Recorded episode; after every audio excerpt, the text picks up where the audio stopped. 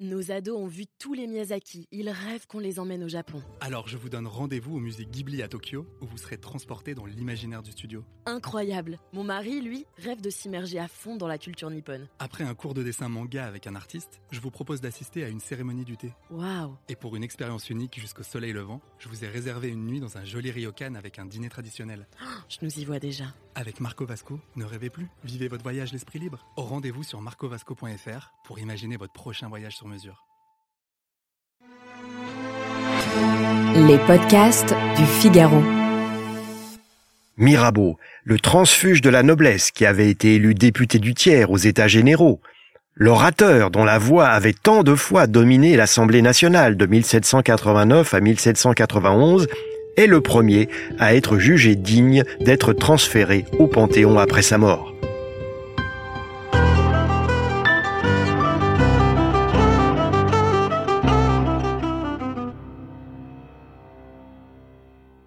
La cérémonie est grandiose. Mais voilà, après la chute de la monarchie, le 10 août 1792, on découvre, aux Tuileries, la correspondance secrète entre Mirabeau et Louis XVI.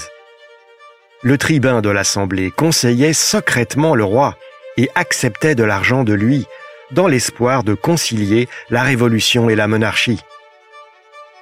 La découverte fait scandale chez les députés alors que la Révolution se radicalise. Et le 25 novembre 1793, pendant la Terreur, la Convention nationale décrète que le corps de Mirabeau sera expulsé du Panthéon pour, je cite, inspirer une terreur salutaire aux ambitieux et aux hommes vils dont la conscience est appris. Pour faire bonne mesure, le même jour, le 25 novembre 1793, les députés décident de remplacer la dépouille de Mirabeau par celle de Marat.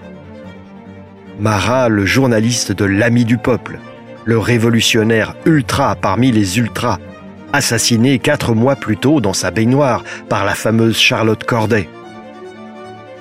La décision de la Convention est appliquée le 21 septembre 1794. Mais la terreur est bientôt mise au banc des accusés. Et la dépouille de Marat, grand défenseur de la terreur, ne reste que quelques mois au Panthéon. Dès février 1795, les députés changent d'avis. Le corps de l'ami du peuple est à son tour expulsé du Panthéon. Pour autant, dès ces premières années, des génies authentiques comme Voltaire puis Rousseau sont envoyés au Panthéon. Mais les préoccupations du moment déterminent le choix des heureux élus. Et c'est pourquoi un nombre important des hôtes de la montagne Sainte-Geneviève sont oubliés aujourd'hui, parce que les préoccupations ont changé. Qui se souvient, par exemple, que le dernier doge de Venise, allié de la France contraint et forcé, a vu son cœur transféré au Panthéon en 1809 sur ordre de Napoléon? Au XIXe siècle, les régimes successifs se préoccupent tous de ce lieu célèbre. Sous la Restauration de 1814-1815 à 1830, les rois Bourbons, Louis XVIII puis Charles X, rendent l'Église au culte catholique. Un ministre de Louis XVIII recommande d'expulser la dépouille de Voltaire. Mais le roi lui répond par un mot malicieux. Il sera bien assez puni d'avoir à entendre la messe tous les jours. Sous la monarchie de Juillet, de 1830 à 1848, Louis-Philippe rend à l'édifice sa fonction de temple de la gloire, c'est l'appellation de l'époque. En 1848, le gouvernement provisoire de la République rebaptise le Panthéon Temple de l'Humanité. Il y a une nuance. Puis le premier président de la République de notre histoire, Louis-Napoléon Bonaparte, rend l'édifice au culte catholique. Enfin, en 1885, la Troisième République restitue au Panthéon sa vocation de temple des grands hommes. On transfère en grande pompe le corps de Victor Hugo, en présence d'un million de personnes. Il arrive que la famille refuse un tel honneur et lui préfère la discrétion. Le président de la République Paul Doumer est assassiné en 1932. Il avait perdu quatre de ses fils au front pendant la Grande Guerre. Or, la veuve de Paul Doumer s'oppose aux vœux des députés et refuse que le corps de son mari gagne le Panthéon. Elle choisit qu'il soit enterré au caveau familial, cimetière de Vaugirard, à Paris. En 1924, c'est Jean Jaurès qui est transféré au Panthéon sur décision du cartel des gauches.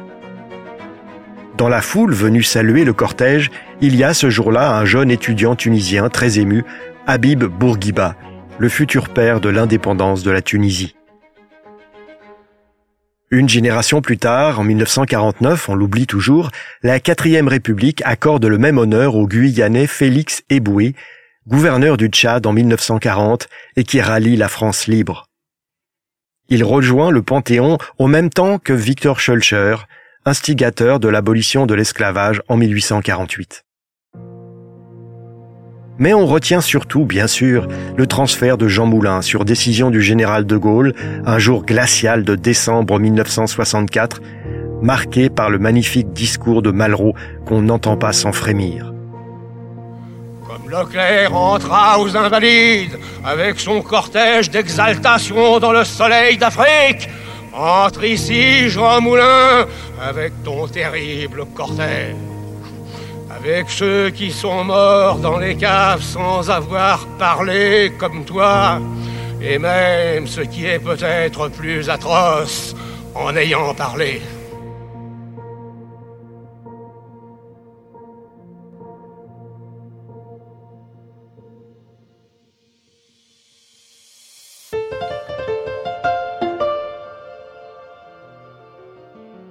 Merci d'avoir écouté ce podcast. Je suis Guillaume Perrault, rédacteur en chef au Figaro. Vous pouvez les retrouver sur lefigaro.fr et sur toutes les plateformes d'écoute. À bientôt.